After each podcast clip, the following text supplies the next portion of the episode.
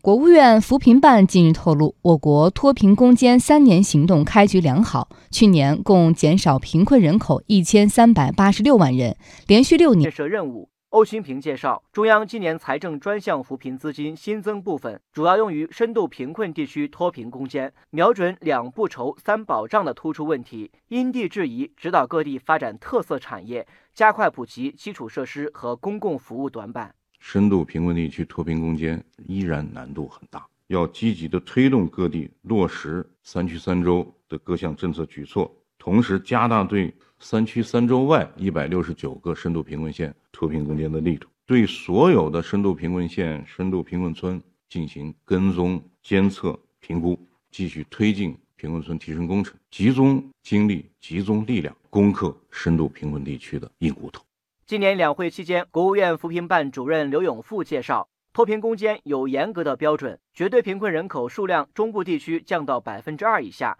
西部地区降到百分之三以下，贫困县村才能退出。我国将实行最严格的考核制度，对脱贫攻坚进行专项巡视。虽然脱贫攻坚难度大、任务重，但脱贫质量得保证，防止假脱贫。在二零二零年的时候，收入达到四千块钱。左右，并且做到不愁吃不愁穿，基本医疗、义务教育、住房安全有保障。必须要达到这个标准，你才能申请退出。